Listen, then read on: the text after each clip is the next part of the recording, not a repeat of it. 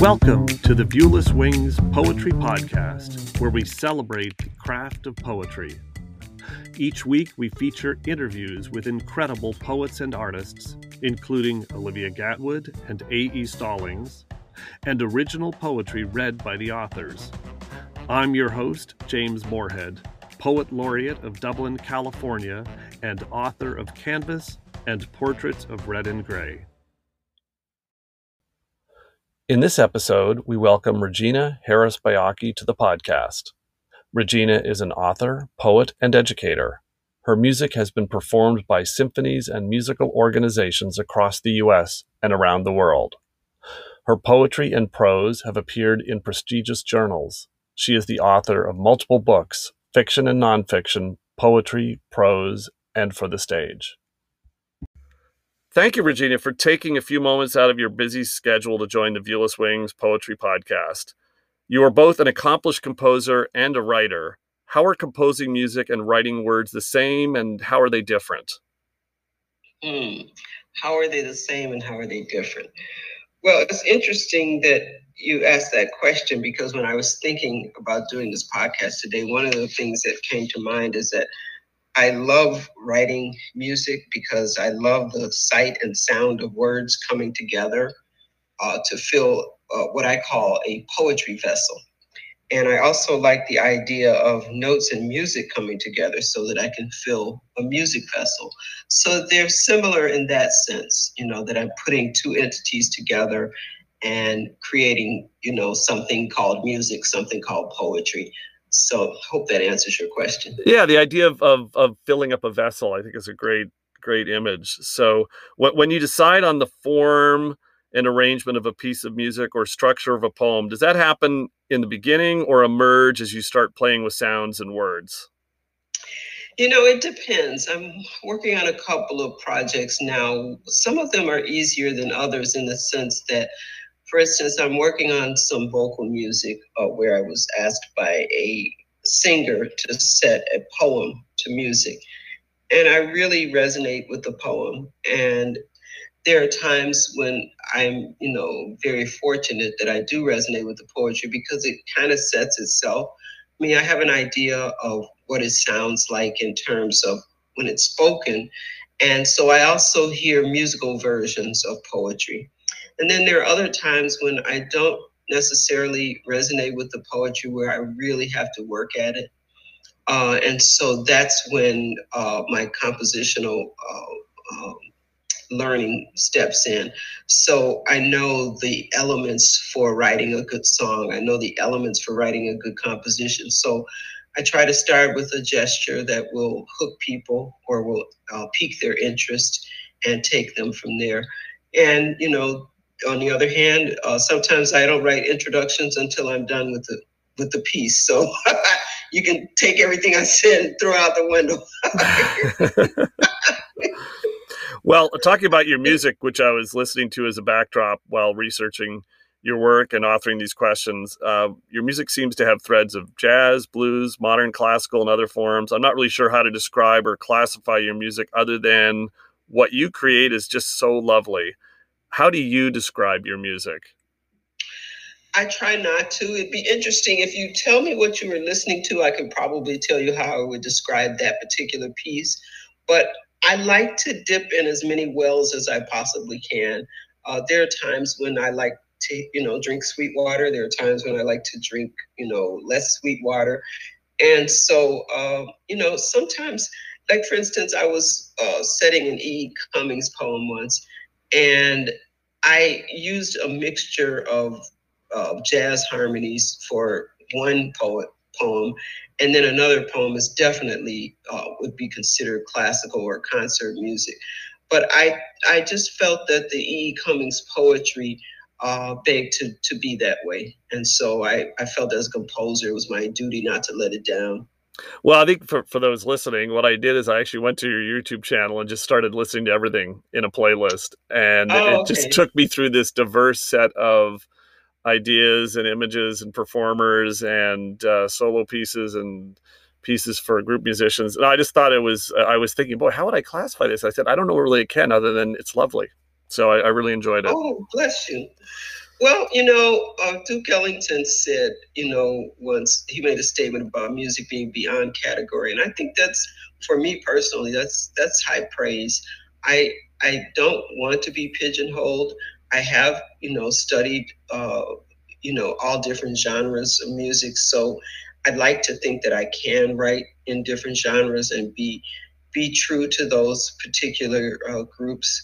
Uh, but you know, I just finished writing a piece uh, for a, a, a, project called uh, "Songs About Buildings," and they asked me to write about a church here in Chicago in Bronzeville, and it was so they wanted church music, but uh, you know, I used a lot of jazz chords. And jazz and gospel are very similar in that blues is at the foundation of both. And so, generally, when you differentiate between those two, it has to do with the voicings of the chord. In other words, what kind of uh, order are the notes in? You know, which which note is is given importance over another? Which chord is given importance over another? And uh, you know, jazz people will see the jazz in that piece. The gospel people will definitely see the gospel in there, and it's all about interpretation. Very cool. Very cool. I well, I had the thrill of recording a haiku for your upcoming and hopefully in person haiku festival planned for this fall in Chicago. I was part of a group of amazing poets from around the world and around the country. Tell me uh, what attracted you to the haiku form and give me a little bit more background for listeners about the upcoming festival. Okay, haiku festival. Um, well, I was taught haiku from the time I was maybe about six or seven years old in elementary school. I went to the oldest Black Catholic school here in Chicago, and the nuns were really, really fabulous. I didn't know until I got out in the world how fabulous they were. I thought everybody was learning Black history. I thought everybody was learning poetry and music. And, you know, it was one of those things, it was not on the books. I mean, when you register your kid, you got the three R's reading, writing, arithmetic, and of course, religion being the fourth R because it was a Catholic school. But uh, these nuns uh, had a mission, and their mission was to educate Native American and African American kids. And so they went out of their way to teach us about our culture. Uh, and so I always learned the poetry of Langston Hughes. I learned the poetry of Gwendolyn Brooks. Uh, when I discovered that she lived here in the city of Chicago, I wrote her a letter and she did a very dangerous thing. She wrote me back and so we became pen pals. So here I was, seven years old, you know, writing letters to Gwendolyn Brooks and wow. sending her my poems. And she was, of course, very gracious. When I look back on them now, they're just god awful, horrible poems. But my mother loved them and Miss Brooks loved them, and that was good enough for me. And uh, so these nuns taught us haiku because that's one of the things that people often teach kids because they're short and, you know, they match their attention spans and that kind of thing. Uh, Gwendolyn Brooks had a poetry competition at the Museum of Science and Industry. Once a year, she would invite kids to read their poems. She would judge them on the spot and hand out cash awards. She opened her pocketbook and gave kids money. And I was there at that competition. And when she died, I didn't see anyone filling that void. And I talked to her daughter and I talked to her spiritual son, Haki Madhubuti, who's a a poet here in Chicago, and neither of them were interested. And I thought, you know, I was just so grateful that she did this for me. So I started Haiku Festival. I founded it in 2004. And uh, it's, you know, we are in our 17th year. But I like haiku because it is brief. I like uh, writing short music. I like writing short poetry. I've written long forms also, but I like small things. I like um, you know, I just like people to not to feel like they're being held uh, hostage when when they're looking at new art. That's a great way to describe it. Um, I love tapas too. well, you've been uh, I've been writing for a while, but it's only in the last year that I took the leap of faith to kind of get out of the writing closet and publish and share beyond friends and family. Uh, what do you have for advice you have for writers like me who have written for years but have only just started sharing their voice uh, publicly? Mm. You know, I think you're probably at a more exciting juncture in your life as a poet than I am, and you could probably advise me. Sometimes when you've been doing things as long as I have, you know, um, I've been writing poetry over 50 years. I can't even believe I, I can sit here and say that. It um, I, you know, I get bored very easily. Mm-hmm. Uh, and so I like to try to, you know, do as many new things as I can. Uh, one of the things that that I like doing is interacting with other poets. I think that's the most important thing because writing, whether it's music or poetry, for me, I need large blocks of uninterrupted time alone. And so when you're always writing and living in your head, you need someone else to tell you, oh, hey, that's not really all that wonderful. it sounds good in your head, but, or you need someone to say, hey, don't be so hard on yourself. That's really great. I mean, that's really fabulous. Um, I know for me, whenever I finish writing a piece, there are a few, a handful of people I'll call them and say, "Could you listen to this? Have you heard this before?" Because my greatest nightmare is that I finish my masterpiece and it sounds like Beethoven's Fifth, or it sounds like, you know, Quincy Jones's latest hit, or whatever. so I think interacting with people is really important. Uh, it's difficult for me to do because people don't believe me when I say this, but I'm very shy. I'm a very ingrown person. So I don't necessarily like, um, I don't feel comfortable sometimes showing my work to people, but I know how important that is. I think that is probably the most important thing, not to live in your head so much. Well, I definitely, now, uh, I definitely found after decades of writing poetry and sharing with friends and family and not really seeking out um, in an organized way feedback how you can create good and sometimes great poetry by yourself, but you can only consistently create great poetry when you have feedback and critique from other poets. Oh yeah. Now I know why my mother, when I was younger, you know, forced me to go outside. Even though I always sneaked a book out, you know, or sneaked out a pen or a piece of paper, but just being out with other people, um, and writing in different places. I know a lot of people say write, you know, at the same time every day and do this and that. And, you know, sometimes that works for people, sometimes it doesn't. Uh, one of my greatest uh, people that I really admire most, Walter Mosley, uh, said he writes wherever he feels like, whenever he feels like. He doesn't try to force himself to block out certain amount of time. And he wrote a beautiful book called This Year You'll Write Your Novel. And it's it's a good thing for anyone to read who wants who any any person who is interested in writing a book, a book of poetry, a book of fiction, it's just one of those things where he really lets you know that it's not so out of reach. Um, but anyway. Terrific. Hopes that answered your question. Absolutely. So you brought a couple poems to read. So why don't you? I'm going to hand the mic over to you. Why don't you read both, and then I've got a question or two to about the, what you wrote. Okay, the first poem I'd like to read is called Beatitudes, and I wrote this uh, during the pandemic. Beatitudes. Blessed are the dead, for they don't have to make toilet paper runs, count haiku syllables, or bury their survivors. Blessed are the lonely, for their secrets are not detected. Their zits can be popped or left to fester on date night. Blessed are the failures, for success is fleeting.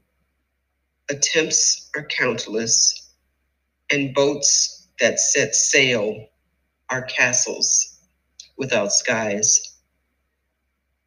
Cursed are the blessed who cannot see that all is a gift. And that's Beatitudes.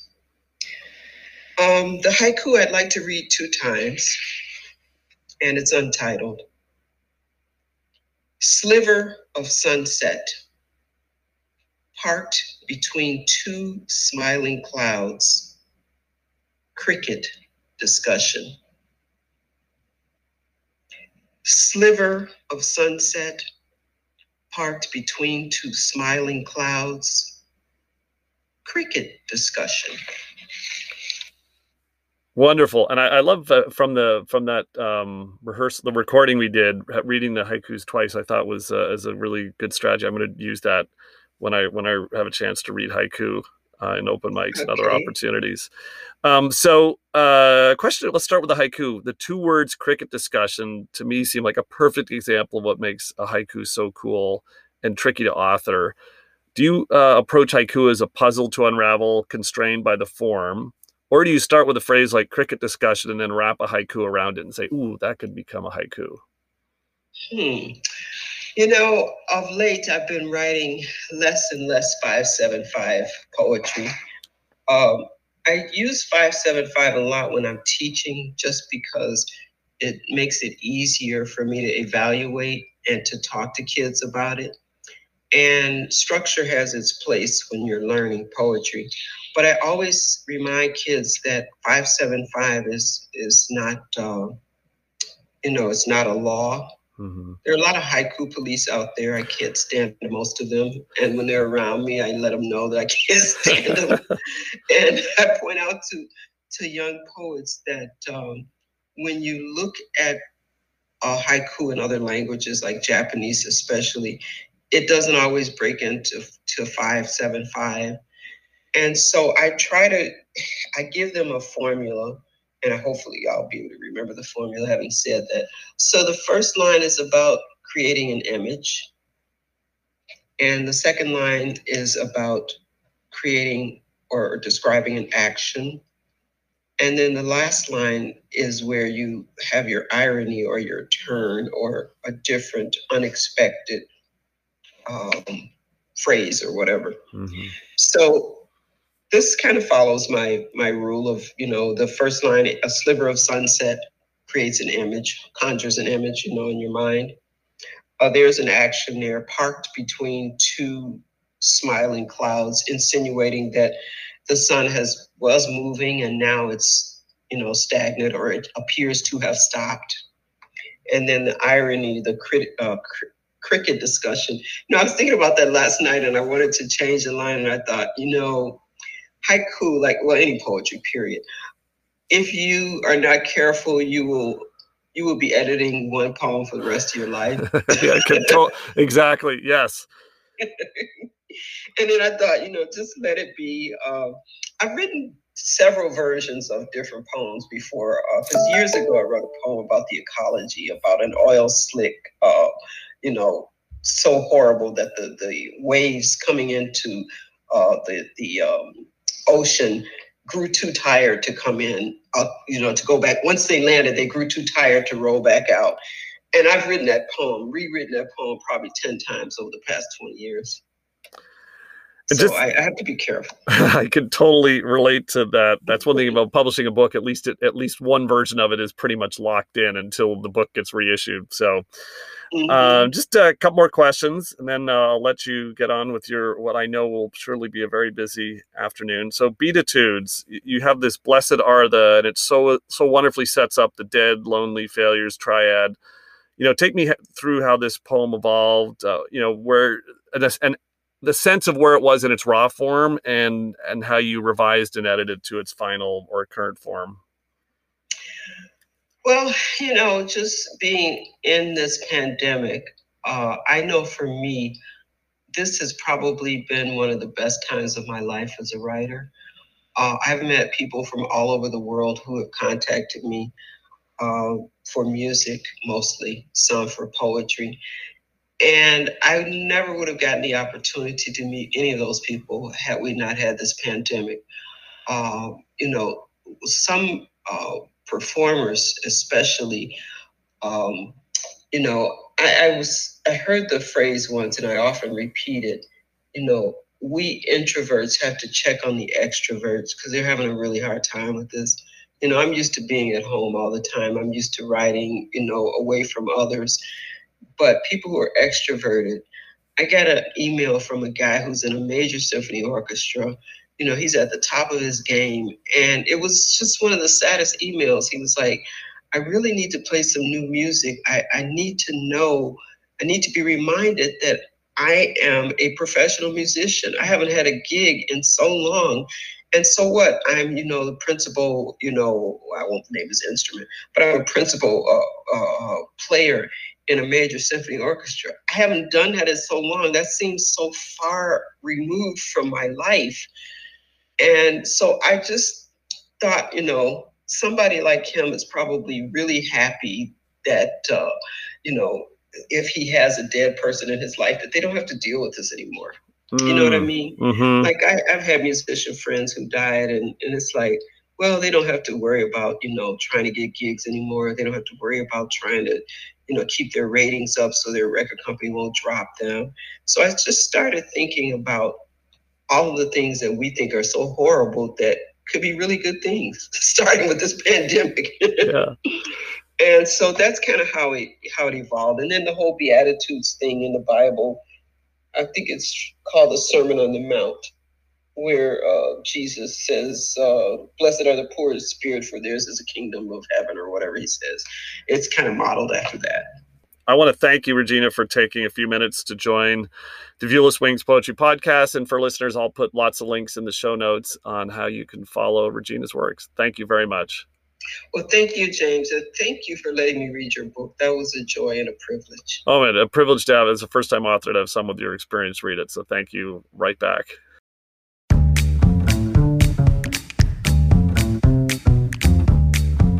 Viewless Wings Poetry Podcast is written and produced by James Morehead.